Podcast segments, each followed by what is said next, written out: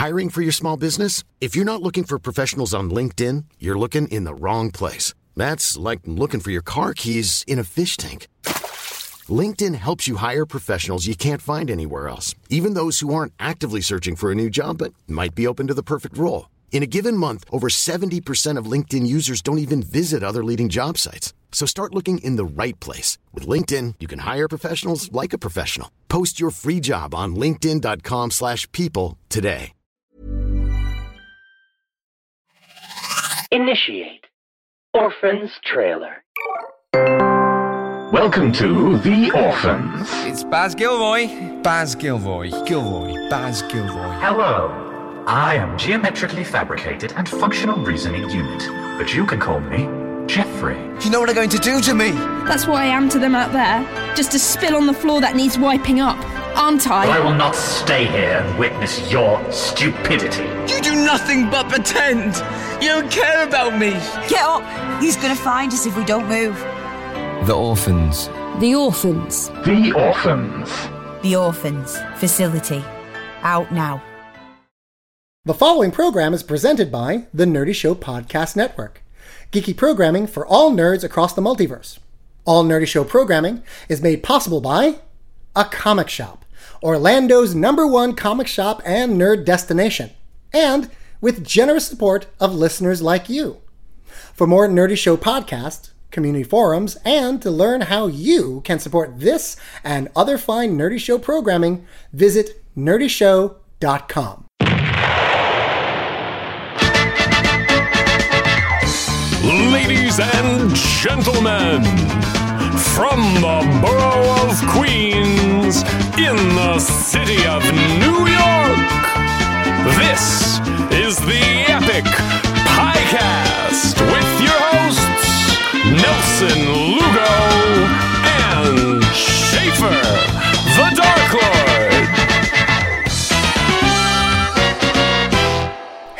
Loyal listeners. Welcome back once again to a piping hot, fresh episode number 62 of the Epic Podcast, recorded in the beautiful and spacious Studio 6C in Astoria, Queens. I am your host, as always, Nelson Lugo. I am your other host, Schaefer the Dark Lord. And we're back for another heaping helping of shenanigans. How are you, Shapes? I am okay.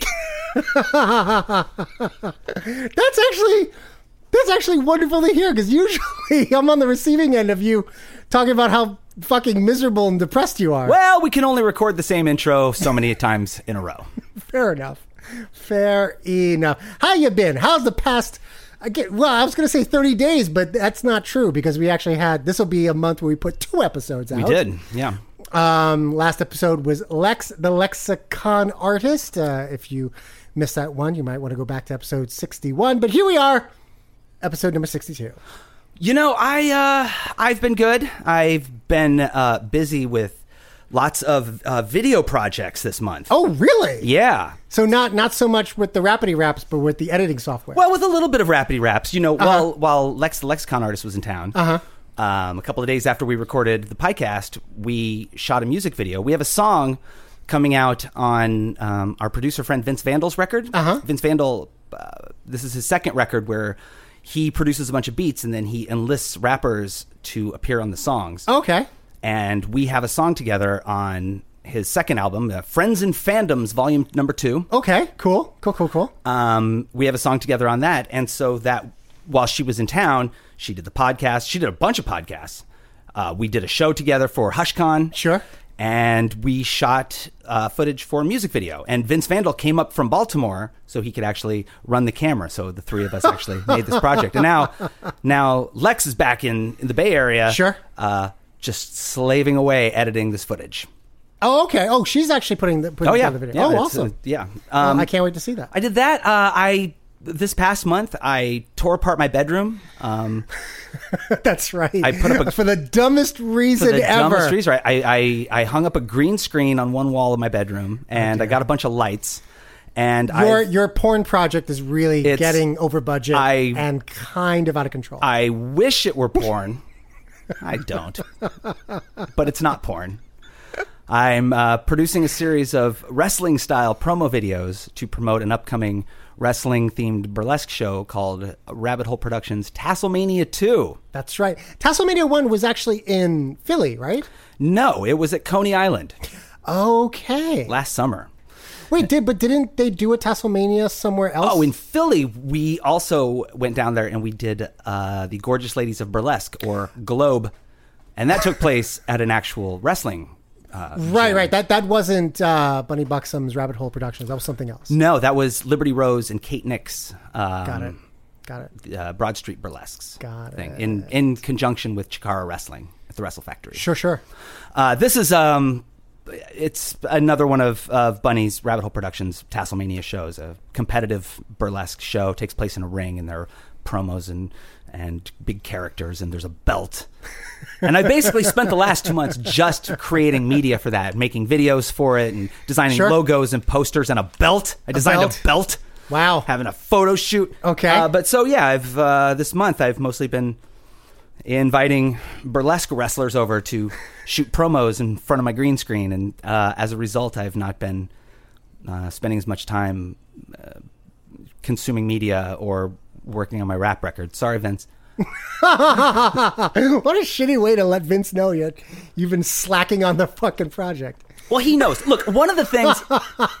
If you're listening, Vince, he's not sorry. look, in my defense, Sure. and to his detriment, Okay. one of the songs, one of the the the more recent songs that's being produced for this record that we're working on, which is coming out in fall. Uh, he made a beat from a sample of music from a video game. Oh. and then he said to me, "Hey, I made this sample, or I made this beat from a sample of a video game. Have you played this game?" I said, "No, but I know where this is going." Ah. You're going to ask me to write a song about a video game. I'm not going to do it because that's too nerdcore. Sure, sure, sure. And also, I don't have time to play a video game. I'm making these dumbass wrestling promos. and he says, Wait. "Well, you could just listen." He goes, "You could just read up on the wikis, learn some details about it." And I'm like, What? I can't do that. Fake nerd. I got to have some integrity. Fake nerd. I have to have enough integrity to not do the thing, to just not do it, as opposed to fake doing it and pandering. Right.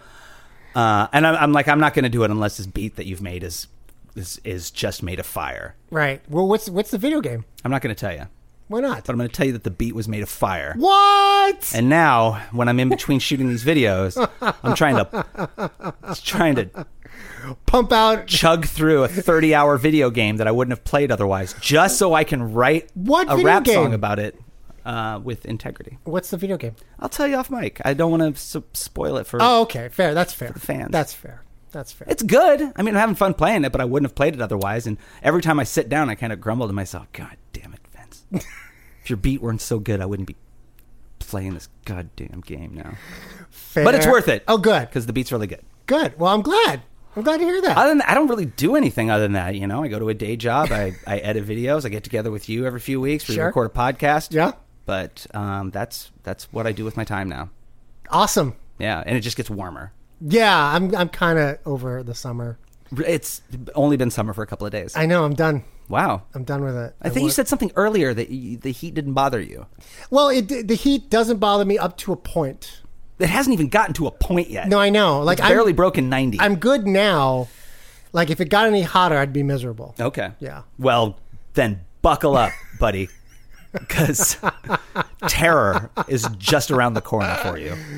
Fair enough. What about you, Um. Nelson? Middle initial Lugo.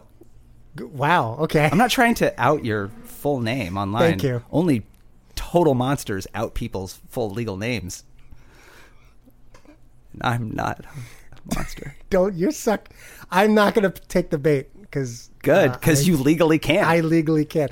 Um, I've been really, really busy. Uh, a lot of a lot of stuff has been happening um, on the solo show front, and uh, um, I went through another round of rewrites, and it's uh, uh, shaping up to be uh, a better script, a more solid story. Um, I. Uh, I don't really know how to like. I, I didn't invent a new trick, but I I designed it. Like I don't know what the right what the right terminology is. Like I I I didn't even I created a new trick to go in the show, it's not a new premise in the magic world, but I think it's an original idea. Did you just take an, an established trick Yeah. and give it a fresh new spin that it has not been done before? Yes. Then that's how you would say it. Okay, yeah, that's what I did. Cool. That's what I good did. job. Yeah. And it's going in the show? It's going in the show. Hell yeah. Yeah, it's I think I What think- trick is it replacing? Uh, well, nobody nobody listening to this is going to understand any of this conversation. Oh, Uh, well then let's save that. you don't need to know that it was replacing anything. I, look, to be fair, I Yeah. saw Yeah, a you staged reading of You it. did see it, so yeah. You don't have to tell me what it's replacing, but Uh, yeah. that's cool to know that you developed a new trick and that it's you're further developing your new show as a result. Well, and and also I've uh, um, I've started emailing uh, producers and uh, potential directors and venue owners, letting them know that there's going to be um, four five performances coming up in you know the coming months, and inviting them out and inviting them to give me feedback with the sort of agenda of them hopefully picking it up and running with it. ultimately. Excellent. Yeah. Are they biting? Yeah, I've actually I've gotten some interest. I've gotten some interest from from from some producers that I was certain I would never hear from, and so this this uh, new theater genre of magicians doing sort of slice of life storytelling this burgeoning art form apparently is now a full-fledged art form. Mm-hmm. Because there's a there's a there's a show that's been off Broadway for I guess over 2 years now called In of Itself and it's gotten nothing but absolute critical praise from literally anybody who watches it. And and I saw it and it deserves every ounce of kudos it's got. There'll be a link in the show notes. Um, it's closing in August. Um, so if you are in New York or are going to be in New York, watch it. It's you will not regret it. It's an amazing, amazing show. Um, but his wasn't necessarily the first. It's only the latest. But and now it's become its own sort of theater genre, and so people are kind of getting hip to this. And I'm pitching this my show as this sort of new entry into this burgeoning theater form, and people are starting to take notice. And Cool. I'm pretty excited about it. It sounds like you may be poised to really make a big splash in a subgenre of In a, entertainment. in a niche To a niche. subgenre of uh, entertainment. Yes. Wow, what's that like? Ah, yeah. But uh, I mean, other than that, just you know, regular sort of stuff. Um, uh, uh, uh, I started reading comic books again. Really? Yeah. Um, and I, I don't want to go through all of the usual suspects. All the usual suspects are still good, and I'm still reading them. But there's one that I actually want to talk about. Um, it's an eight issue miniseries published by DC Comics called Batman White Knight. Batman White Knight. yes, uh, eight issues, and it's really good. Is it just about him uh, using buzzwords to virtue signal in Facebook posts? no, Because it sounds like you could probably do that in a single issue and really tell. yeah, you could probably do that in like a Okay. preview in the back of the. I hate myself for even using the phrase virtue signal. That's what it's. That's what it sounds like when you speak like your enemies. When you go undercover, Yes, and you when you to go- learn, yes. you have to learn their lingo. Yes, you do. Oh God, I just want to die now. Snowflakes. Tell me about Batman White Knight. it's it basically it takes the premise and i mean this has been done before but i don't think it's done it's been done quite this way before where it, it kind of flips the script and sort of asks the question what would happen if the joker became the good guy? Mm-hmm.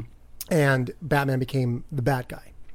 And it does it i mean it's very comic book. It's very hashtag comic book right? So it's it's it still leans really really hard into the sort of cape and cowl tropes but it's it's a story that sort of examines given given our current political climate like you know the the the realities or the the inherent problems of having a vigilante that is summarily both um, ignored and um, utilized by the police force, and it's really good. It's I, it's genuinely good. I really liked it. I mean, it's it's it, it's it's not written in the current sort of Batman continuity. It's sort of its own. I would even call this like an Elseworlds actually. Um, it's sort of taken outside of the context of the current continuity and asks what if. Well, Uh, that's great. Those are have always been my favorite Batman stories. Yeah. the ones that step outside of the continuity. And Yeah. I am so far removed from monthly Batman titles at this point. I don't know what the current continuity is, or do they? It, was just rebooting a continuity like every six months there for a while. It was exhausting. Um, I, I don't want to get too deep into it, but uh, the, the the current the current storyline where um, Batman Bruce Wayne is marrying Catwoman Selina Kyle is really really good. Oh, Um, and that's all I'm really going to say about it because I can I can talk for hours about it, but I really have to give a special. but, but still, uh, historic. Give your special whatever. well, no, I'm just I just want to give a very special shout out to Batman White Knight, and Okay. I think it's a I will great read. read. I when they, they collect that in a trade, I'll read it. Yeah, Um, I guess I could read it electronically, but you could. but we'll see about that. I but historically, my favorite Batman stories have been the ones that have been written outside. You know, Yeah, you've- Dark, yeah, Dark you've Knight always and said Killing that. Joke, and Yeah. whatnot. Um, I uh, uh, I really really liked it, and and it was nice to sort of pick up comic books again because I hadn't read anything for about six months, and uh, but meanwhile my my Comixology thing is still buying comic books, and so I have a digital st- I had a digital stack of like 150 at one point, and Wow. so I still have your login. I could go into your Comixology account, and it would just be like being in a comic book store, yeah, basically and I wouldn't Uh, know where to start. There'd be too much stuff. there there is yeah. Why am I going to wait for a trade? I have your login. I That's- can go in and read No, Batman I know. White Knight I tonight. bought you a fucking Amazon fucking e-reader for that specific purpose. I was I used the shit out of that for a long time. I know you did. I know you did. But I just I haven't been reading as much because uh, let's say depression. I don't know.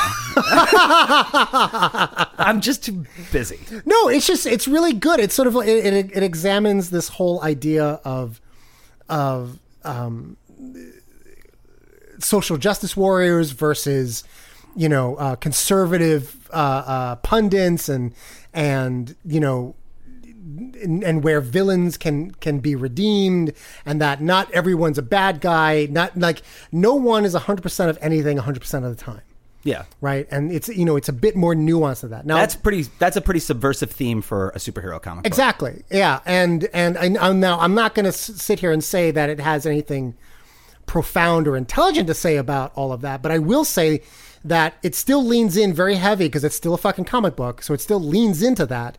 But I think it's I think it's a very unique take on the cape and cowl genre. All right. Yeah. So that's Lugo's pick of the week. Ba-dum bum ba-dun dun. Great. Yeah, it's good. I don't have a, a pick of anything to. What? My pick of the week is the best thing that happened in New York City. What's that? My subway station reopened. That's right. It's been closed for months and months and months. My subway stop was closed in October, so for all winter I had to walk to a more distant subway stop, and it just reopened on Friday. Uh, I know. I just got off that, that subway stop when I got Isn't here. it glorious? It's beautiful. Like, They made it so fancy. It's beautiful. and it smells like fresh construction. Yeah. which, by the way, is one of my favorite smells. I'm being serious. Are you too. absolutely being Oh, absolutely. Yeah, like a freshly rent, like remodeled apartment that when you're about to move in, Uh-huh. or say you've just moved in and you've painted everything and Yeah, yeah. built some furniture or something. Sure. But that smell of like freshly cut wood and and paint and and you're laughing at me. I'm being. I am love- laughing at you, I yes. love that smell. I love that smell, and also. I never thought I would say I loved the smell of a New York City subway station, but That's that's also a first. Yeah. A first for you, isn't it? Uh, it usually, uh, I don't. It usually smells bad. And that's New York. It usually smells like the event that precedes an apocalypse. Like it starts there. That's what they smell Ugh. like. If you're at, I don't know, West Fourth Street. Oh dear. Okay. Uh, but no, it's a lovely subway station, and I none of our listeners are going to care about it. None of them. But Literally zero. but But that's okay. That was- it was- all was a 18 moment for me. listeners are wrapped. I wrapped. wasn't aware that it was going to reopen, and when my train pulled into the station on Friday and the doors opened and the the, the conductor announced that 30th Avenue, I thought for just a second that I was dead. and that this was some final vision. And then I walked out into a place I didn't recognize and I maybe I like travel through time. Maybe I got to see like some one final vision of the future before I crossed over Oh shit. into the other world. I didn't know, um, Okay. but that's where I am. A subway station opens, and I question whether or not I'm alive. Wow. So Okay. have fun with your comic books. I'm going through some shit, man. Um, yeah, I think that's it. Um, uh, I'm really excited about our guest. I am really excited about our guest too. Lu- Uh, Lugo booked a tremendous guest this month. Yeah, this is a, a woman whom um, I met while doing a. Oddly enough, I did a a, a storytelling show called Relationship, and it's a show. It's a storytelling show that's themed around relationships and all of their sort of wonderful and horrible complications, right?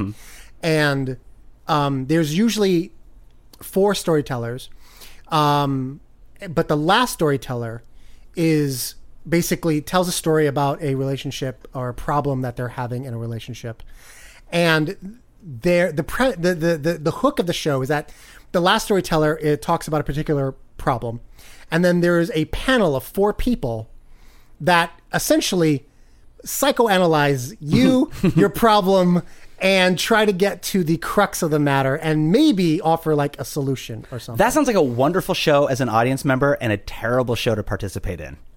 it's you know what? It's both. It's hard to watch sometimes, Yeah, I like that. and but it's also it's like a train wreck. You can't look away. I love that. Um and uh, uh, I've done it. I think I've done it. No, I've I've I've done the show twice, but I've only been the analyzer, the analyze analyzee once. And she was on the panel. Uh, uh, this this our next guest was on the panel, and uh, she had some really wonderfully uh, deep and um, profound and um, very erudite things to say about that surprises me not at all. no, she's fantastic. She's probably one of the smartest people I've ever met. And I'm very glad to call her an internet friend. And maybe after this, an actual friend. Oh. well, then what do you say we uh, we just get to the interview section of the show? Yeah, let's do this. Uh, can I say? Th- I want to say three things though. Sure, go ahead. Before we before we go to that. Yeah, break. yeah. Uh, one thing that I should just I feel I am contractually obligated to mention. Uh-huh. Um, this week, uh, rapper MC Lars released uh, an EP called Notes from Toontown. It's a seven track album that is just a tribute to Who Framed Roger Rabbit. That's Lars's all time favorite movie. That's kind of genius. that was released on the 30th anniversary of the release of the film. It's been 30 years? Yep. Sweet June Jesus. 1988. God damn it. Um, it features uh, cameos from uh, Beefy and uh, Mega Ran Mm-hmm. and me. Oh, I didn't know you were on it. Yeah, there's six tracks. There's a seventh track if you get the if you buy it on Bandcamp, and Uh-huh. that seventh track is a track that is the length of Roger Rabbit. That's just MC Lars doing commentary. So oh, you can watch Roger Rabbit my effing gods. with MC Lars, very joyful, talking to you about how much he loves the movie. I have not sat It's down and done movie. that. I It's want to do that. movie. One of these nights, I am going to set aside an Uh-huh. hour and a half, and Uh-huh. I'm going to watch the movie with his commentary. Dude, invite me over. I'll bring popcorn. Great. Okay, so that's one of the three Yes. things I wanted to say. Yes. Number two, uh, shout out to C. Muldrow. I can't believe we're still doing that bit. I, I don't even think she listens to the show anymore. It doesn't matter. It doesn't Maybe one day. Simo Joe, if you still listen to the show, drop us an email at epicpodcast at gmail.com. That's epicpodcast at gmail.com. And the third thing I wanted to say, Yeah. folks, we're going to take a quick break, and we will be back in just a moment.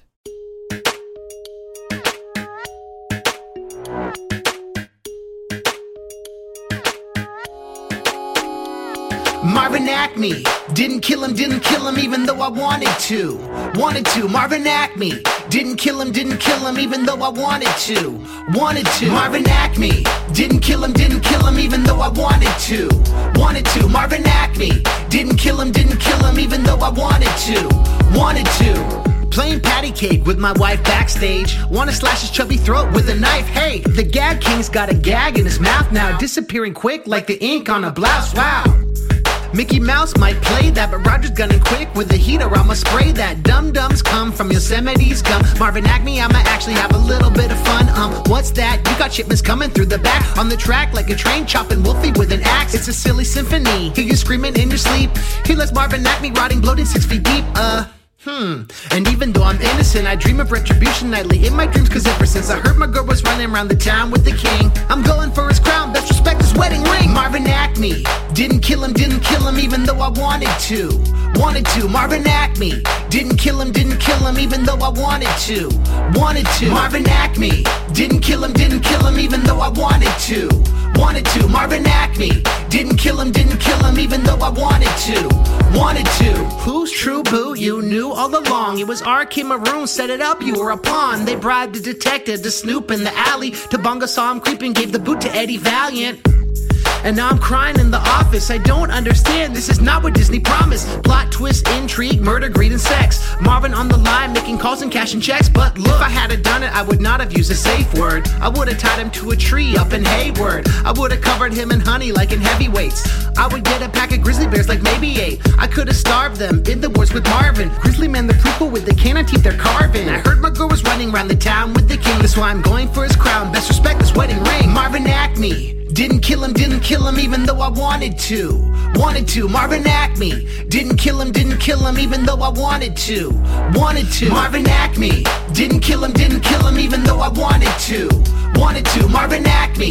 Didn't kill him, didn't kill him, even though I wanted to. Wanted to. Eponymous company man meets Grim Reaper. Rabbit wanted in murder of Toontown Keeper. And who am I? I'm the one who knows most. Marvin Acme. And you look like you've seen a ghost. As the CEO of Acme Inc., I sold the tools of the trade only coyotes would think to use. Singing swords, portable holes, and others. Put her there, pal. And buzzer. Seriously, this murder conspiracy biz is nasty. The whole thing was a setup, kid, and you're the patsy. Blackmail for photos to frame you with motive, but Jessica did it to keep you in showbiz. She only loves you. She always will, buddy. You'll both inherit the town. Check the will, dummy. Your girl was never running round with the king. Please don't kill me. I never disrespected the ring. Marvin Acme. Didn't kill him, didn't kill him, even though I wanted to. Wanted to. Marvin Acme. Didn't kill him, didn't kill him, even though I wanted to. Wanted to. Marvin Acme. Didn't kill him, didn't kill him, even though I wanted to. Wanted to. Marvin Acme. Didn't kill him, didn't kill him, even though I wanted to. Wanted to. Cake, patty cake, baker's man. Bake me a cake as fast as you can. Patty cake, patty cake, baker's man. Catch me a body as fast as you can. Hey, patty cake, patty cake, baker's man. Bake me a cake as fast as you can. Patty cake, patty cake, baker's man. Catch me a body as fast as you can.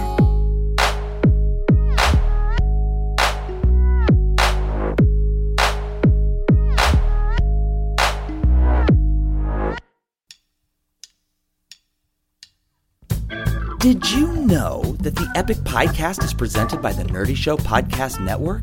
And did you know that the Nerdy Show Podcast Network is home to dozens of other programs that are also surely relevant to your nerdy interests? Oh, it's true. It's damn true. Swing by nerdyshow.com and see what treasures await you. If you like what you hear, please rate and review us on iTunes, like and follow us on SoundCloud and Audio Boom, or subscribe and stream on Google Play. As listener supported entertainment, we rely on you to keep this and other shows on the Nerdy Show Network alive by telling a friend or funding the network via Patreon. At patreon.com slash nerdyshow, you can fund the entire Nerdy Show network and unlock a plethora of amazing bonus content and early releases. For more podcasts, articles, community forums, and more, visit nerdyshow.com. And be sure to follow Nerdy Show and the Epic Podcast on all of your favorite social networks. If it's geeky, we've got it covered.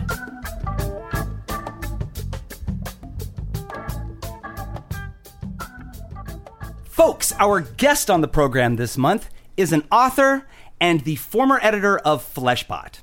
Her book, Faking It The Lies Women Tell About Sex and the Truths They Reveal, will be released in November. Please welcome to the program Lux Alptraum. Hooray! Hi! Welcome to Studio 6C, Lux. Thank you for having me. It's always a pleasure. All right, so where should we begin? And that's how we get it started here at the Epic Podcast. We're not professional interviewers. You- Uh, Are you a professional anything? Um, Lux, your book is is slated for release in a few months, but I would assume that you have been uh, working on and collecting research for quite some time now. Yeah, so it's actually um, a funny story about timing. Uh, I got this idea for the well, okay, so I guess the very earliest genesis of my idea for this book was in like 20, January 2015 ish because there was a study that came out that was just like female ejaculation is not real. And it was like, we studied seven women and it's just pee. It's coming out of the bladder, it's just pee. And I wrote like an irate, um, I wrote an irate op-ed about this where I was like, why why are we constantly like just shitting on women, telling women like the things you think are real are not real? Why why are we diminishing women's pleasure? Like even if it is pee, if women are enjoying it, like why Yeah. So that was kind of like the first seed. I will say my book doesn't actually talk that much about female ejaculation because I kept being told it was not relatable enough and that I should not do an entire chapter on it. But you know, um, Wait, was this just uh, your your peers, your editor? yeah, just in the in the process, in the process. Well, you have Um, material for a sequel. Yeah, you know. But this was actually like the earliest genesis was I had this idea in my head where I was like with this topic specifically, I was like women are constantly being told that we're liars and not trustworthy. And so then like a year later, I was still really thinking about it and I pitched a piece to what was then called Fusion but is now Splinter News about just interrogating this question of like why do we think women are liars because i was realizing as i thought more about the topic i was like oh you have virginity tests oh you have like these talk shows where there are paternity tests as the like central feature Yeah. of of the Yeah, yeah. whole thing and like all of this stuff is like based on this idea that women are untrustworthy um, so this is still spring 2016 and I pitched this essay about like why why are we obsessed with this idea women are lying about sex? And when I started it, I thought what I was going to find was like, oh, it's the patriarchy like telling us not to trust women. Women are just like getting a bad deal and like we're totally telling the truth. And what I realized in talking to people was it was more complicated than that. Uh, and that oftentimes women are lying and it's for really good reasons and that because women have these strategic reasons to lie it sort of muddies the waters in terms of like what is being tr- uh, what is being trustworthy what is being honest like what does honesty mean? Uh, and so as i was working on that essay i was like oh there's a book in here. And i spent five months working on the proposal. Book writing a book takes a very long time. I don't know if anyone has told you. I've, Um, I've heard anecdotally that yeah, it takes it Yeah. takes a minute.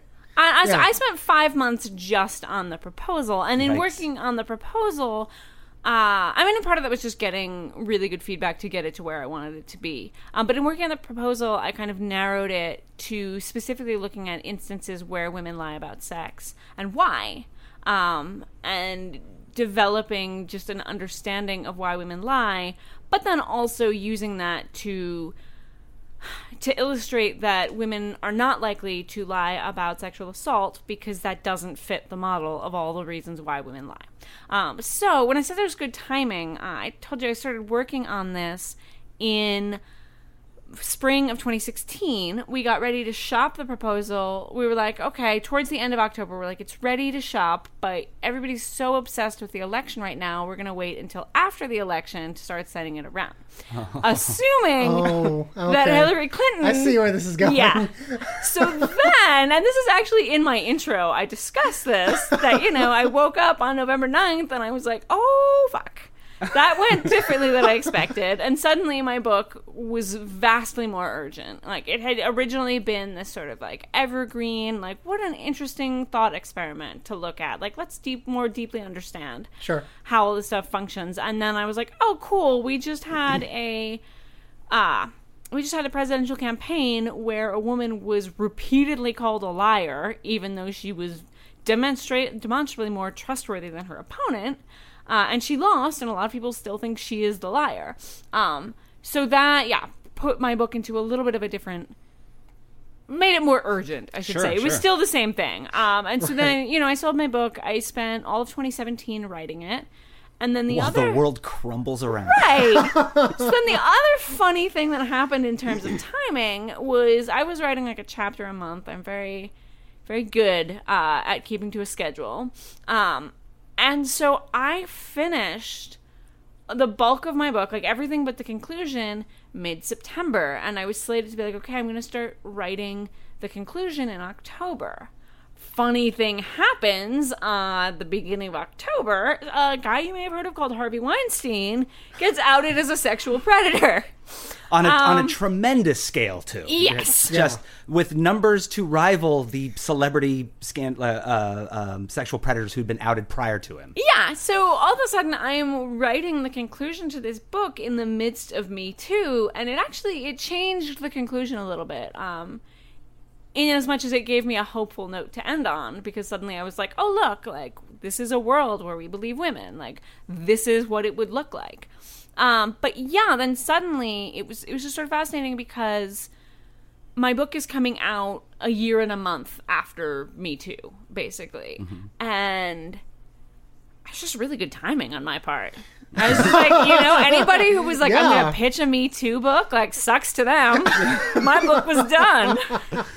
Is there is there a part of you now that that now that you have a scheduled release date for Mhm. it that is nervous that that's going to continue happening? That as we get closer and closer to the date, it's going to be like Al Roker or. I mean, I for the, for the record, I don't have any information about Al Roker. I mean, I just want to know if like that that more of these stories are going to. My book is not a definitive list of people who are sexual harassers, uh, so I don't think that that would harm it. I mean, it might suck if. I mean, most of the people that I interviewed are women. Uh, who are less likely to be not not to say that they cannot, but are certainly less likely to be outed as sexual predators.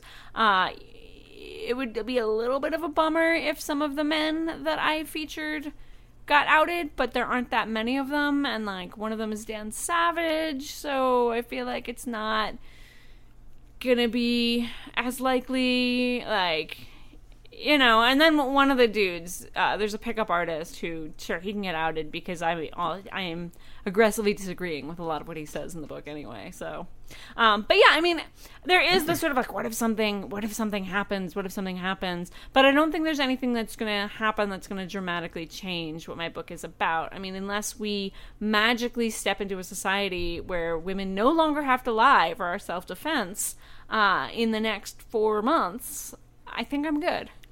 Now, when you talk about uh, women um, lying for yourself for their self defense, now, Mhm. and, I, and I know that you've, you've said that this book is not, it is not. Its main focus is not about Me Too and about Yeah. about women lying about the uh, assaults that they've they've experienced. Right. Uh, it, but it, it's obviously an important element to to color the, the material of the book. I think when and when men read the title, they will probably think like, "Oh, this is this is going to be a book about women who say that I'm great at this when I'm really when they're they're lying and saying that I'm not." But but when you just that that phrase right now that you just said women lying about their defense, do you mean in uh, or lying to defend themselves? Do you mean this in in ways of um when say uh, a woman is is approached by someone she's not interested in, Yeah. and will say like, "Oh, I'm sorry, I have a boyfriend," even though that's shouldn't really be. It shouldn't be the the uh, the be all end all defense. So actually, both things that you've mentioned are in the book. The Okay. first chapter, and one of the reasons why I knew what the title was going to be like the whole time. I was very, very into the title "Faking It." Um, the first chapter is actually about fake orgasm. So it does start with these kind of seemingly more minor lies, or, or lies that you could argue are more minor. Um, and then, yeah, another chapter is called "I Have a Boyfriend." Um, another chapter is about is called "I'm on the Pill," um, and looks at both women who lie about being on birth control and also women who lie about not being on birth control, and looks at the role that birth control plays in abusive relationships, uh, and how there's this idea of like, oh, women are sabotaging birth control to get pregnant, when actually what is more likely in many cases is men sabotaging part, uh, birth control to get their partners pregnant um, and men using this sabotage of birth control to exact control over women. And I mean, a lot of what the book is about is about women wanting bodily autonomy and women using the strategies that are available to them, which aren't necessarily honesty to get bodily autonomy. But it's, I mean, one of the things is, is it's, it's a rigged game. So it's like, like one of the best examples is something like virginity. Uh, the hymen is not real. I mean, there is some people have some scrap of flesh that looks and acts the way we envision the hymen, but The way it's been spun in Right. mythology. But generally speaking, you know, it's just like leftover flesh from when the vaginal canal is carved out as a fetus. Like that's what the hymen is. And some people, it's barely there and it disappears just kind of on its own. Some people, uh, it's really rigid and thick and can be there after you've even had sex for the first time, defining that as penetrative sex. Um, but you know, we have this cultural idea that there is a hymen. It is very real. It tells you if a woman has had sex or not, and that you can you can look and tell. And so, you know, it doesn't come up as much in the U.S., but certainly in countries like Egypt, uh, where there's a more aggressive enforcement of purity. There's this question that you know, if you haven't had sex, but and haven't had sex in any way, so you are a virgin, you are pure as being defined by this, um, but you don't have a hymen for whatever reason, and you go and get a a hymenoplasty, which is like surgical reconstruction of a creation of this hymen, because you know that you are going to be subjected to this test. Like, are you lying? Are you cheating because you're proving something that is in fact true? um and and so i think it's it's complicated because you know we talk about lying and of course like lying is bad lying is bad but like if lying is how you get by in a game that's testing for something that's not it's testing for a truth through standards that aren't actually based in reality then like what what are we saying here? And like what not like what does anything mean? But you know i mean i think i think it's not as black and white as people want to make it. And i mean you know orgasm for me like i think the really simplistic read about fake orgasm is like oh women want to make their presumably male partners feel good and they are just like doing this and then they're cheating themselves out of pleasure eh, eh, to spare a man's ego and it's bad. And i'm not necessarily saying that i think it's a great idea to fake orgasm but you know if you're a person who doesn't care about orgasm and is having sex for other reasons which is entirely possible but you're with someone who insists that your orgasm is a necessary part of the experience and you've gotten everything that you want out of the experience but they're still like but you have to come you have to Hiring for your small business? If you're not looking for professionals on LinkedIn, you're looking in the wrong place. That's like looking for your car keys in a fish tank. LinkedIn helps you hire professionals you can't find anywhere else, even those who aren't actively searching for a new job but might be open to the perfect role. In a given month, over 70% of LinkedIn users don't even visit other leading job sites. So start looking in the right place. With LinkedIn, you can hire professionals like a professional. Post your free job on linkedin.com slash people today. Even when we're on a budget, we still deserve nice things. Quince is a place to scoop up stunning high-end goods for 50 to 80% less than similar brands.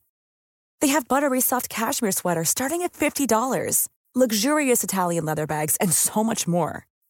Plus, Quince only works with factories that use safe, ethical, and responsible manufacturing. Get the high-end goods you'll love without the high price tag with Quince.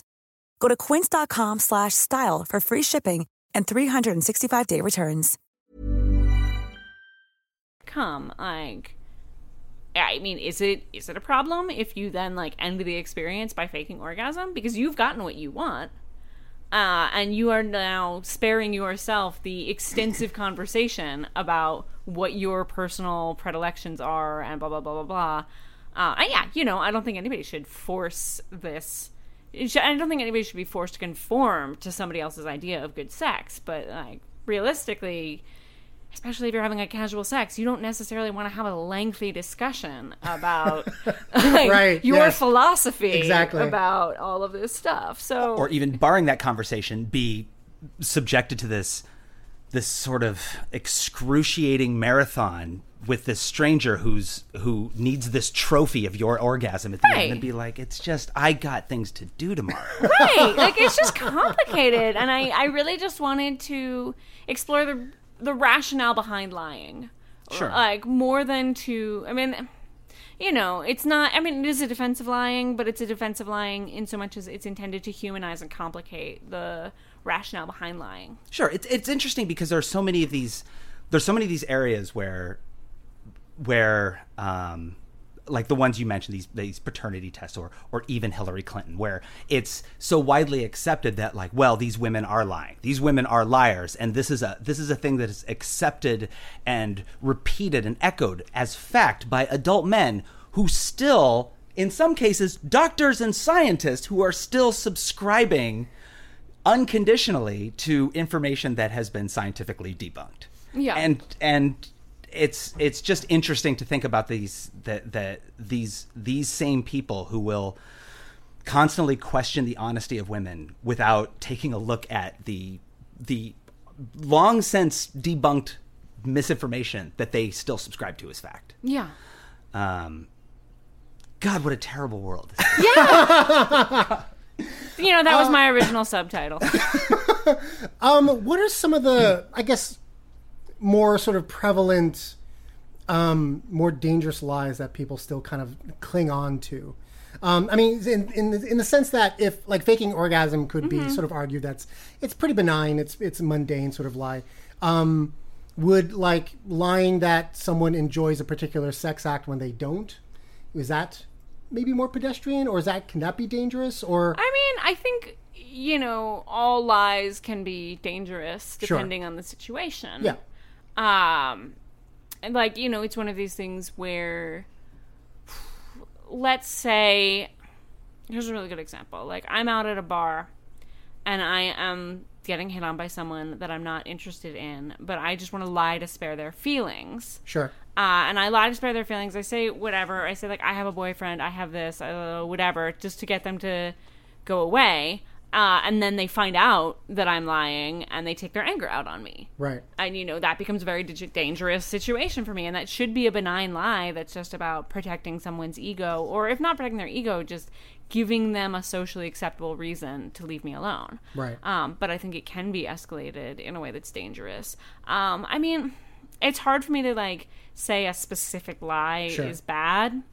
I think it just really depends on like the context and the the broader spectrum of like, well, what is the situation under which you? Because I mean, you know, okay, there are people who will go and say like the there are actually articles you'll find in like lady mags where women will be like the i have a boyfriend lie is terrible because it sets it reinforces this idea that uh, women should only be left alone if we have boyfriends and it Mm. reinforces the idea that we are property of men and yeah I, I agree that it is playing to that expectation but there comes a point when it's like yeah but if we're not being left, if it's the only way to get left alone Sure.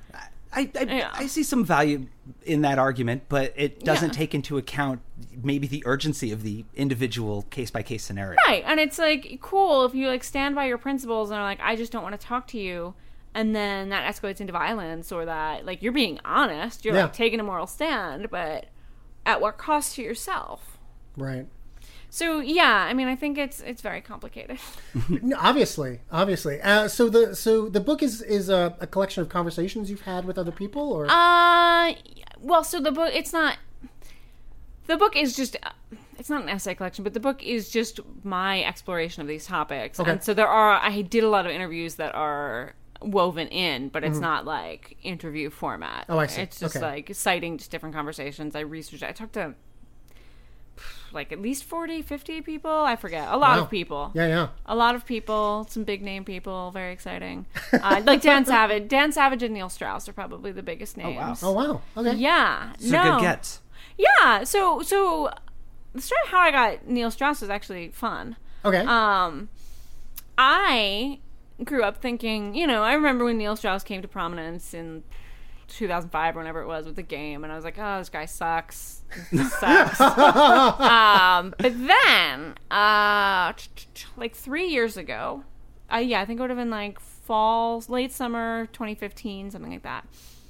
I get contacted by a press person and they're like, hey, Neil Strauss has this new book coming out. It's called The Truth. And I forget the exact description, but it's like an uncomfortable book about relationships. And I like scan it and it's like, and he goes to swing clubs and blah, blah, blah. And is monogamy natural? And I'm like, this sounds like garbage. but I was like, send it to me. Because in my mind, I'm like, I'm totally going to dunk on this book. Yeah, yeah, yeah, yeah. And then I read it and was just blown away by how much I loved it. Oh, And it's actually a book that I recommend to a lot of people. Like, what I found when I read it is it's a book where it basically starts with him like being in a monogamous relationship and cheating on his partner and then going to like sex addiction rehab and being like, oh, I guess I got to do this. But then like hating sex addiction rehab and being like, the problem's not me, the problem is monogamy. and then going on this odyssey of exploring all of these different non monogamous um, formats. And this is like I'm gonna kind of spoil the book, but it's not really a spoiler because if you, I mean, or it's a spoiler that doesn't matter vis-a-vis the book because you can find this out by looking him up on Wikipedia. Um, eventually, he like goes through all of these different uh, relationship types and fucks up all of them, and you know, finally realizes that it's not monogamy, it's him, and that it's not the relationship format, it's him. Right. And so he goes through some like really really intense therapy and then like ends up getting back with his partner and now they're like married and he has a kid, which is the part where it's like it's not a spoiler, that's just his life. Um but so I read this and I was just blown away cuz it's very brutal. Like there's just like a lot of parts where he just talks about like his family like trauma with his parents and like a lot of trauma around relationships and a lot of this stuff and I just thought it was like so good and I read it and I was like it's so good and it's going to be so misunderstood in the press. yeah. And so I interviewed him for Grantland and we talked and as as we were talking I was just like, you know, I'm telling you this is what's going to happen. Is like your book is about the fact that one a person has to fix themselves before they can be in a healthy relationship and what people are going to interpret it as is player realizes monogamy is the right way. Um, and that that is what happened. uh, but we that's- had a really that's- good that's- conversation. That's, how the book was was like basically Yeah. marketed Yeah. and received. Yeah. Yeah, that's how Oh. a lot of the press pieces were received. My my essay on Grantland was not like that. Mine it was it alternated between my conversation with Neil and then just shit I was going through in my own relationship because I, I was actually going through some shit while I was reading that book. And so just how, you know, it was personally very moving to me to like read through somebody else's struggles and like realizing like I had issues that I had to work out and all of this stuff. Um and so he really liked my piece and it was very like a moment of like I think he said to me when we when I interviewed him, he was just like, you know, he's like I started writing because I wanted to be better understood and the bigger a platform I got, the less understood I felt. But like, you know, you got my book and that matters. Um and he liked my piece when it came out and then he was in town and he's one of these people who likes to collect a lot of people to have like interesting like dinner party type things. So he had a book event at the Strand and he was like, "Yeah, you should come come to my event and then we'll go for drinks after." And so it was a bunch of people and we like there was like a dude who was like a memory champion and Chris Ryan was there and a dominatrix was there and some dude who was just like an EMT. Like it was like a, a really wild collection of people. Sure. And so I got to hang out with him one on one then and it was just it was cool. It was like he's he hadn't was not what I expected. And like I definitely got that from reading the book and then also just talking to him about the game when he was like, you know, the beginning and end of the game are critical of pickup culture, but Mhm. all anybody picked up on was the stuff in the middle. Right. Yeah. I, I remember. I remember people because I read it, and I remember a lot of people just misunderstanding it. And in, like to me, it's like, oh no, this is not a glorification of that culture. Yeah. At all. But people seem to carry that around as a bible for how they should be around women and Yeah. Yeah. And and so yeah, so because I had that relationship with him, I was like, "Hey, I'm writing my book. Can I interview you for my book?" uh, and he said yes, which was nice. Um, and so now I can say that Neil Strauss is in my book. Hey, all right. Rock and roll. Yeah. Uh, you made note of this briefly, and, and I feel it's it's definitely w- worth expanding upon. Um, since this book is is it's your book, we're not talking about Neil Strauss's book anymore. Yeah. So your, since your book is focusing on the, the variety of ways in which women either do lie or are accused of lying all Yeah. the time, um, does does the book address the the sort of cultural phenomenon of people distrusting women when they make allegations of sexual assault? Yeah, that's that's the con- that's the conclusion. The last chapter is about consent and how difficult consent is in this society where women are lying a lot for strategic reasons like how do you build trust when like you feel like you have to lie for a variety of reasons even within the context of a relationship um, so the conclusion does touch on um, does touch on this idea that women are lying about rape um, oh, guess actually the the last chapter also does go into like false rape accusations and looks at some of the data around that. But yeah, I mean, Because yeah, the, the data around it doesn't really support it as being that No, and the- that prevalent. the data, and you know, you could say okay, the data is skewed because the data is specifically about who reports to the police, but it's you know, it's often about like eschewing attention rather than attracting attention. So it's like people lie because they're trying to get out of trouble for something else, or they lie because they're teenagers and like they don't want their parents to know. Like all of these different things. Um, and so yeah, so it just kind of feeds into my theory that it's like, well, this is why women are not lying about this because lies are about getting.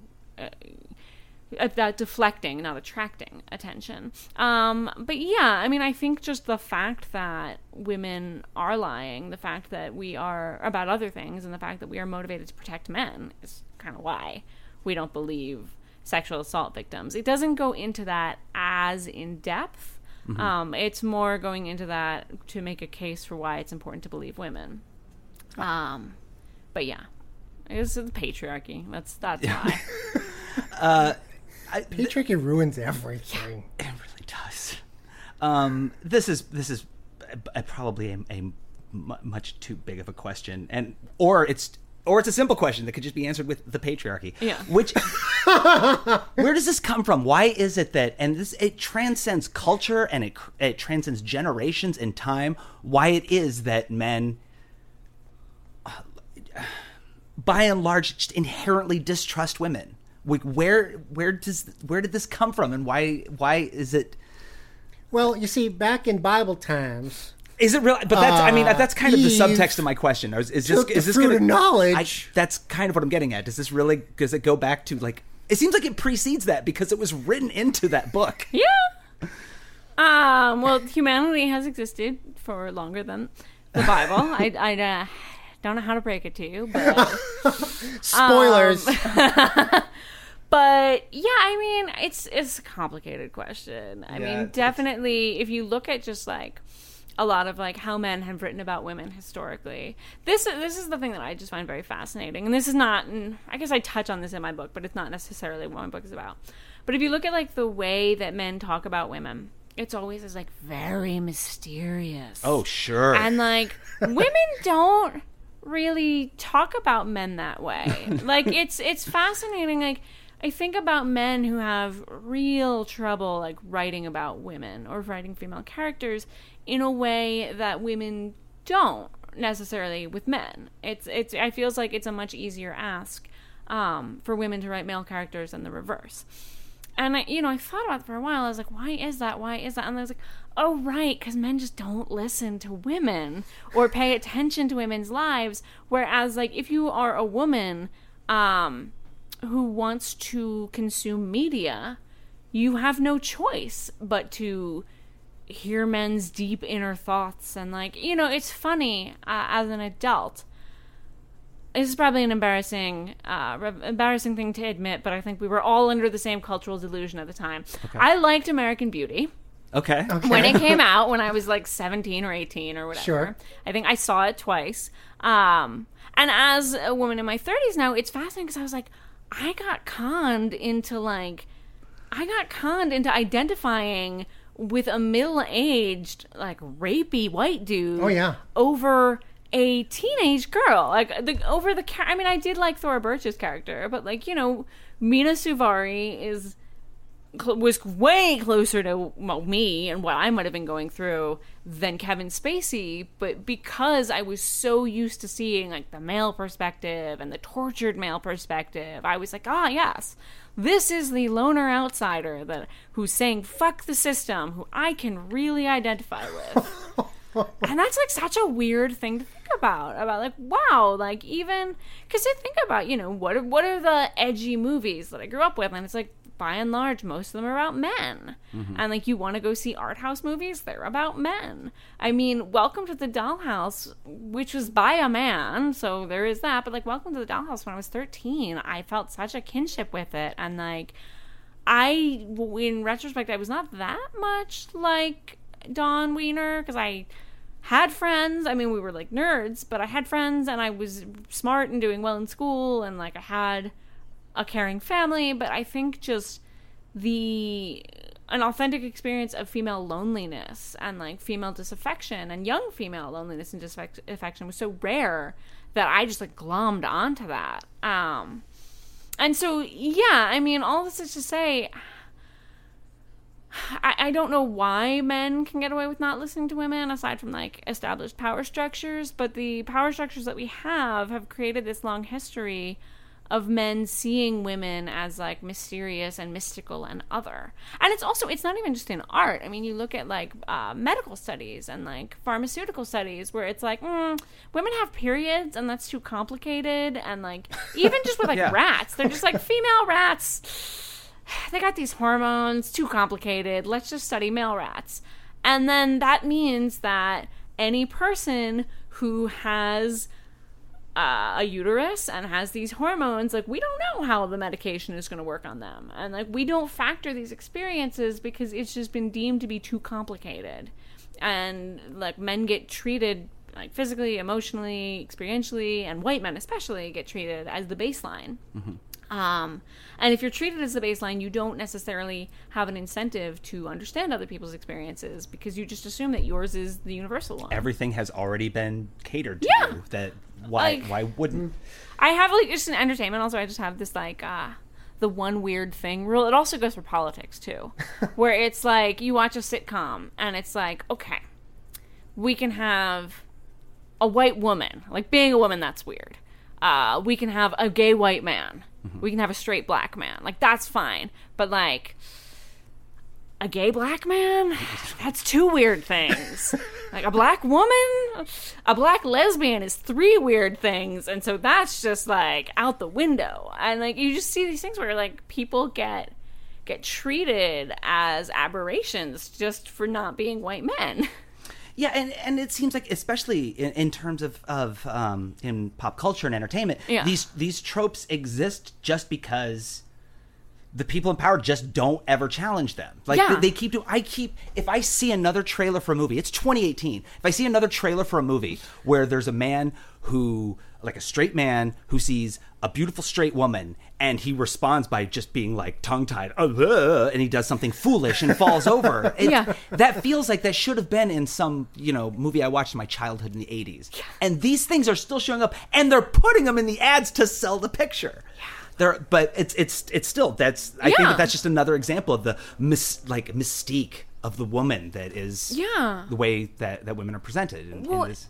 And it's also just one of the frustrating things about. I mean, we're getting a little bit better about it, but a lot of these like nostalgia things where yeah, I liked Stranger Things. I think I have a few problems with it, but like it's frustrating to me that Stranger Things is like, well, see, because all the movies in the 80s were all about like a gang of boy nerds. Mm-hmm. We just have to do that because we're referencing. Don't you get it? If we put like a girl nerd in there, like obviously they didn't exist because this is the 80s, but if we change the tropes at all, we wouldn't be being faithful to the source material and then it wouldn't be referent. And, then so- they do put a girl in, Yeah. and sure enough, oh, literally Yeah. mystical. Right, Like- exactly. And then like oh my god! I didn't. Wow. Okay. Yeah, literally. Like I was Yeah. like, like uh, you know, Eleven is a cool character, but Eleven is also like the Duffer Brothers like compare her to ET like explicitly. Like they're like yeah. Yeah. And then even in the second season when we get another girl, she's She's the like tomboy. a whole yeah. Yeah. She's, She's just the. like another and you know, I mean granted I was a baby in the 80s. So like 83 I was 1. But early 90s, you know, I was playing Dungeons and Dragons with my friends. I was like a a member of a weird nerdy group of girls who were obsessed with Star Trek and that's an experience that I never see presented. And it's really like even you know freaks and geeks same thing where it's the geeks are all boys and you just get this and it's like it's not because these women don't exist. Like there were lots of girl nerds in the 90s i know many of them as adults now but our stories don't get told and and then we have to prove that we're actually nerdy and we have to prove that we like actually love these things And if the story ever veers from that that uh, that blueprint, Yeah. it's just all of the press around is just heralded as being like so innovative and groundbreaking and like but it's really not it's just it just challenges the yeah it, ju- it doesn't even challenge it so much just stands in opposition to the same thing that we keep getting shown Yeah. over and over and over and over I will say we have gotten better since the 80s about not presenting rape as romance. Like, Yeah. like there have been a lot of like revisiting like 80s rom coms and being like, what the fuck? Like that Yeah. actually, like Yeah. all Breakfast of John Club. Hughes. Yeah. 16 like, Candles is yeah. a rape commercial. Yeah. Ultimately. yeah um, oh I like- revenge of the It's nerds a, it's, Yeah. a, it's a it's a how-to film on how to how to how to do the raping. Yeah. Yeah. I It's, once it's horrible. I once had this joke that I wanted to write a piece like that was like 80s movies that are secretly about rape. Revenge of the Nerds was definitely one. Oh, oh huge. Overboard was another Yeah. one. Like Porky's, all yeah. the Porky's. Everything in like John Hughes. yeah. Oh, There's God. just like a lot. I read this great essay recently the, where Molly Ringwald went back and Yeah. re- rewatched the John Hughes movies. Yes. because she has a teenage daughter now, and yeah.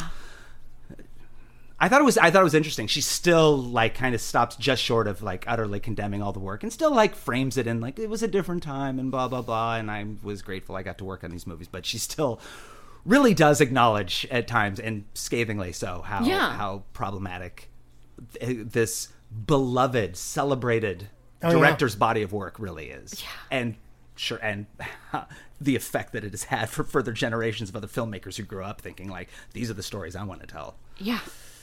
Uh, my friend used to do this uh, storytelling show called 46 Candles where people would uh, write fan fiction. Basically, it was a fan fiction show, not a storytelling show. But people would write fan fiction imagining John Hughes characters like 30 years later. Oh, nice. So I, because like it started like on the 30th anniversary of Pretty in Pink or something like that, or 16 Candles, something like yeah, it was 16 Candles. That's why it was 46 Candles. Yeah. Um. So I actually I wrote one. I did Pretty in Pink, and I just envisioned it where Annie, Andy, I'm just fucking up, Or Andy had uh things had fizzled with Blaine.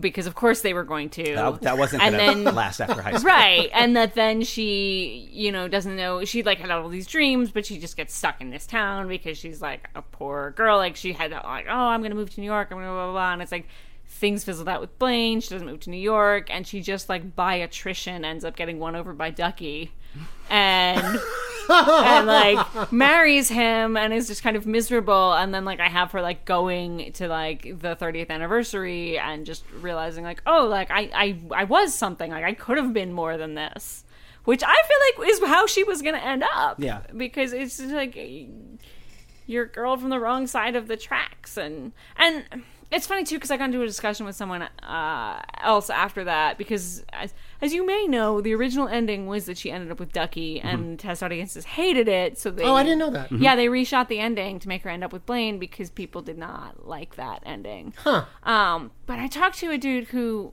is totally like a, a nerdy, angsty dude, and he was just like, "That's that's how it should have ended. That's like who she should have ended up with." And I was just like, "No, that was also a depressing ending. Like, Yeah, they're they're like depressing endings for different reasons. Like the Blaine thing is like magical thinking, but also they don't have anything in common."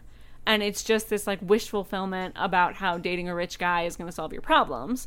But like Ducky is also like a creepy dude who she's not attracted to and not interested in as anything more than a friend. yeah and he just there's just you can always feel there's just this like spite seething just below the surface that he's about to do some friend zone like- nice guy bullshit Yeah. which he does I mean, to a degree, to a degree, but yeah. you Yeah. just feel like that was that was really going to blow up, and, and that he was became like this kind of hero archetype for the future friend zoners of like the the two thousands.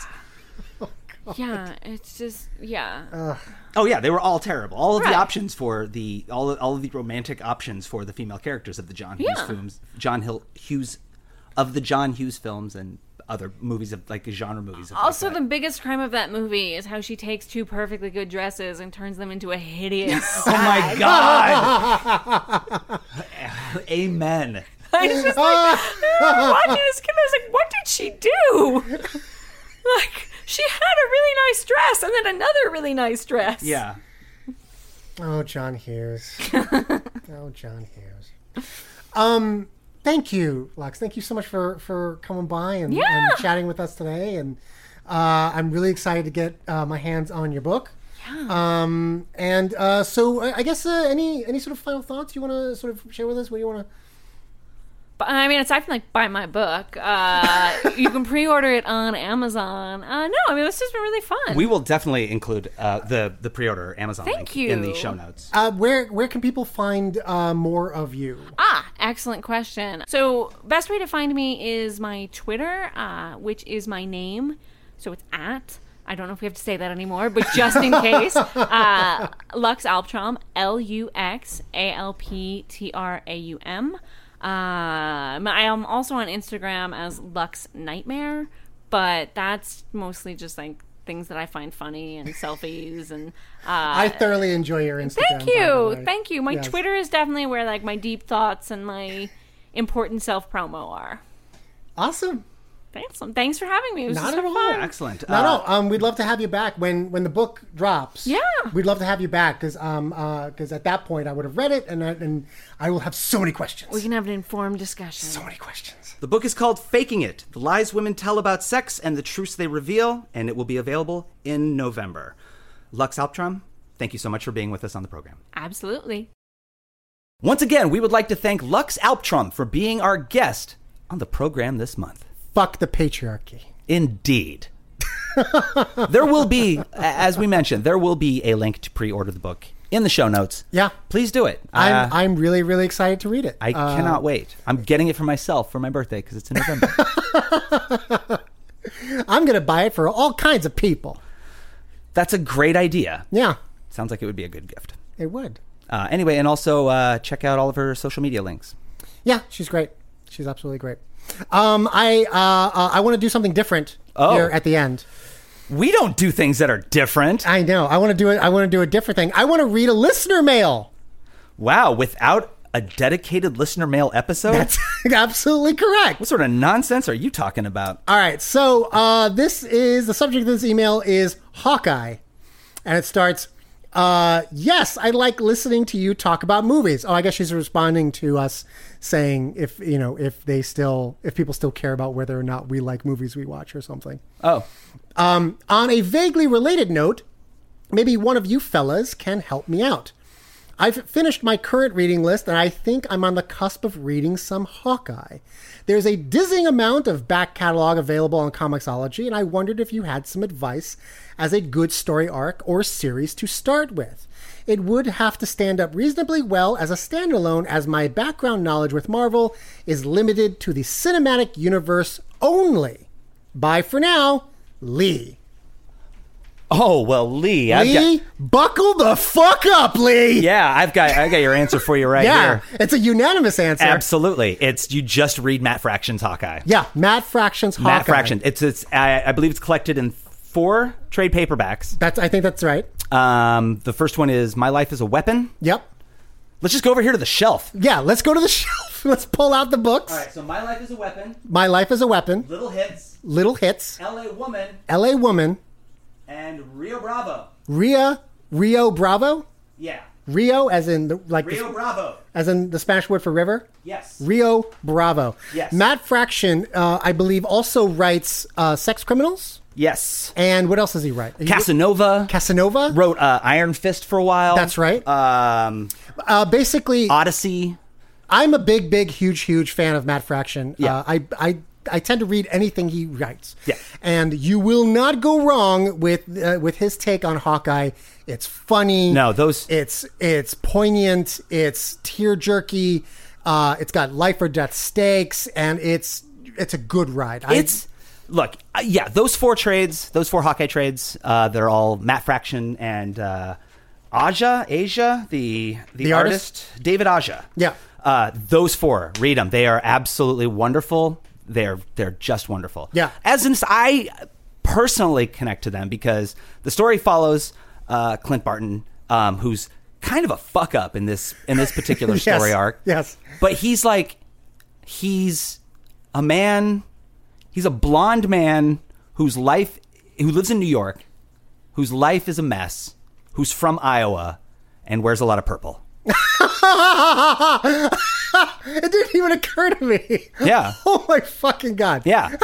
I really relate to these books, and and Matt Fraction's writing is among some of his best, which is ridiculous to say because he's always so good. Yeah. but the that that run is so good, and his his relationship with the other Hawkeye Yeah. is excellent, and the bad guys, The bro, bad guys, bro, bro, bro, bro, bro, bro, so yo, good, Lee, bro. bro, Bree, Bree, Lee, Bro, Lee, Lee, bro, bro, Lee, bro. bro, Lee. bro. This is gonna make so much sense to you after you read it, bro. right now, it just sounds like we're being assholes, bro, but it'll make sense later, Bro, pick Bro. it up, bro. bro. Also, not for nothing. I think I think comic books, as as I'm sure you're aware, Lee, comic books are kind of structured in a way. If you pick up in the middle of story, it's not going to take long for you to sort of learn everything you need to know for that story arc. So if you really want to get into Hawkeye, then just you know, uh, uh, outside of the Matt Fraction run, just pick up a Hawkeye comic book. And Yeah, I mean, actually, You know. just read the Matt Fraction stuff. If you still feel compelled to read the character, Yeah. then keep going afterward. You Yeah. know, um, another I don't remember the the art the the the author of um, Sweet Tooth took over. Oh yeah, um, after Matt Fraction. I didn't like that one so much. Oh well, then don't read that. Read the Matt Fraction stuff, and if you like it, you, there's a, there's going to be a hundred other Marvel series you can jump into. That's absolutely true. That's absolutely true. So uh, I, want to read them again now that we talked about them so much, bro. so good, bro. So uh, yeah, okay.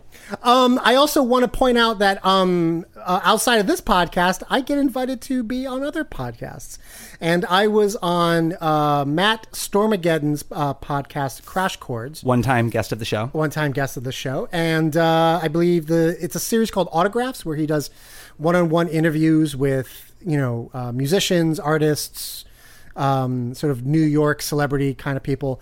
And um, I am featured on episode 96, where I talk about um, both my life as a magician and burgeoning DJ. And I actually even talk about a little bit of the sort of upcoming uh, court case against me.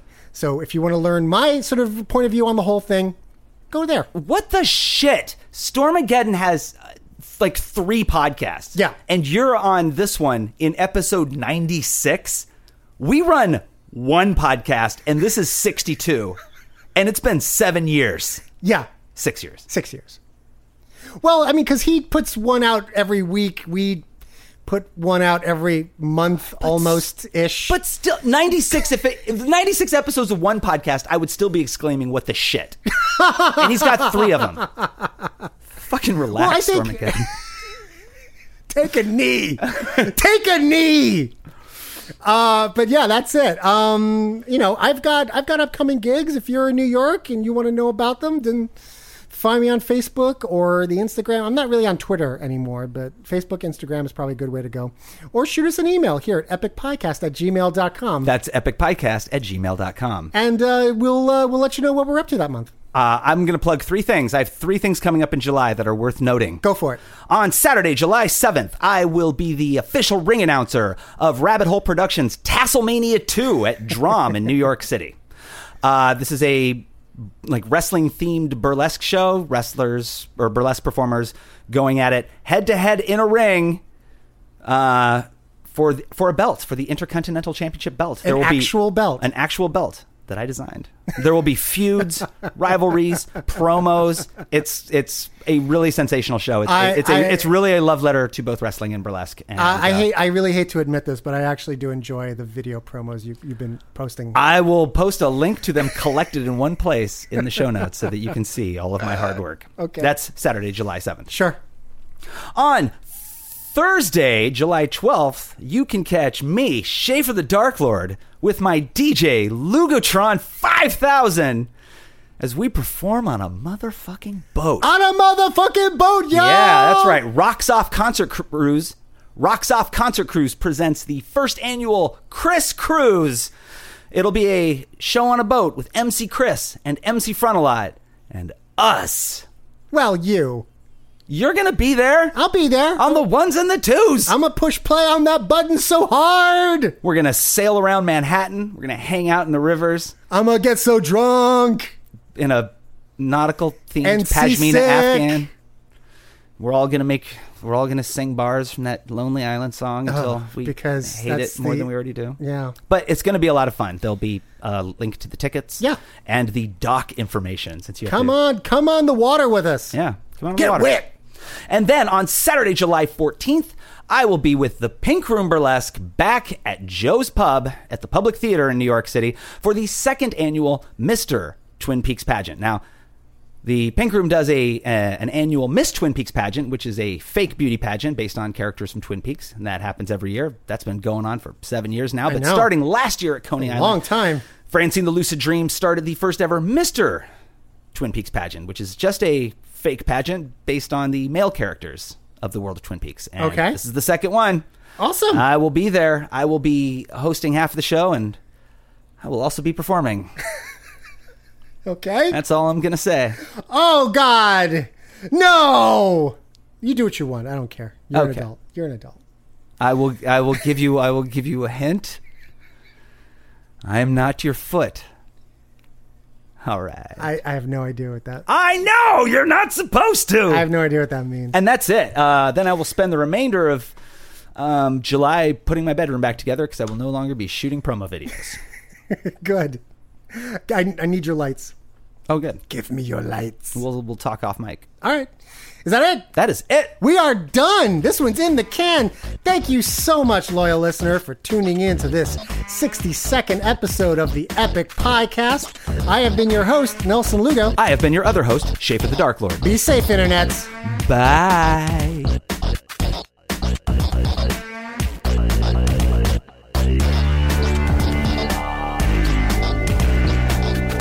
Thank you for listening to the Epic Piecast.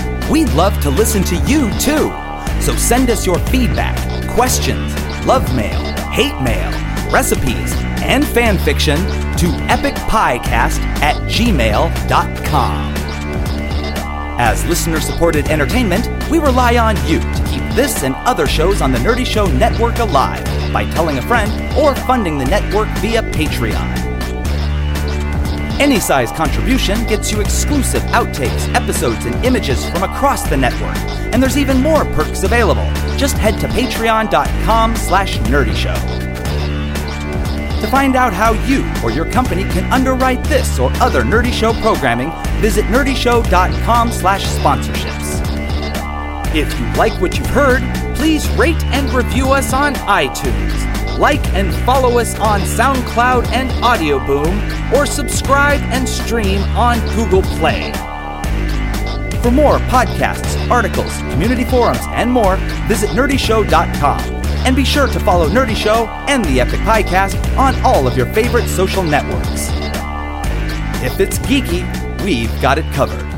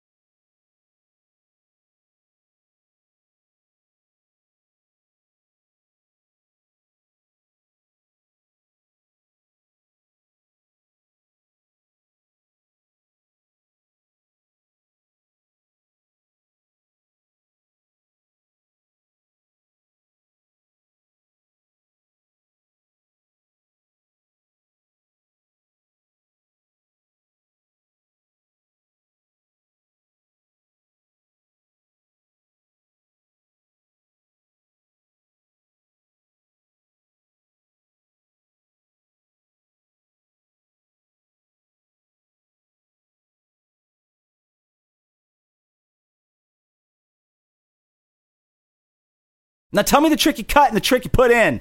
All right. Do you know the trick where I take the card and I rip it up and then I burn it and then it comes back together? You do it with an orange Zippo.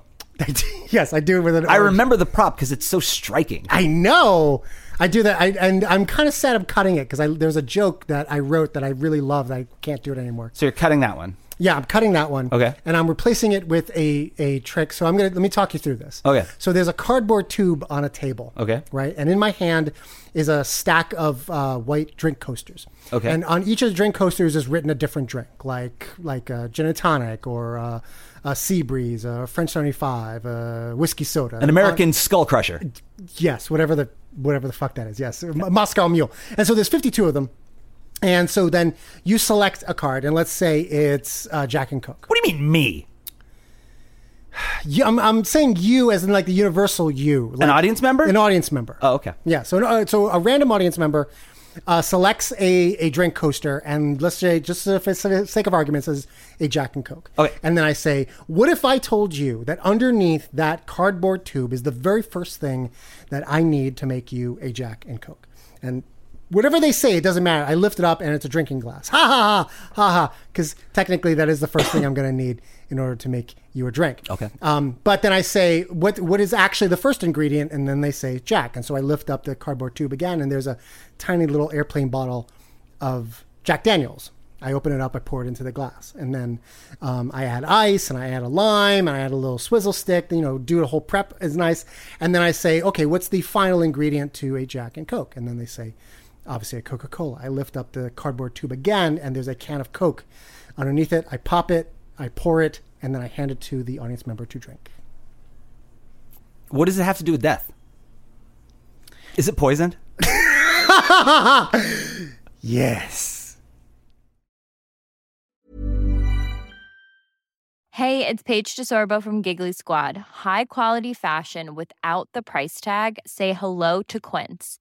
I'm snagging high-end essentials like cozy cashmere sweaters, sleek leather jackets, fine jewelry, and so much more. With Quince being 50 to 80% less than similar brands.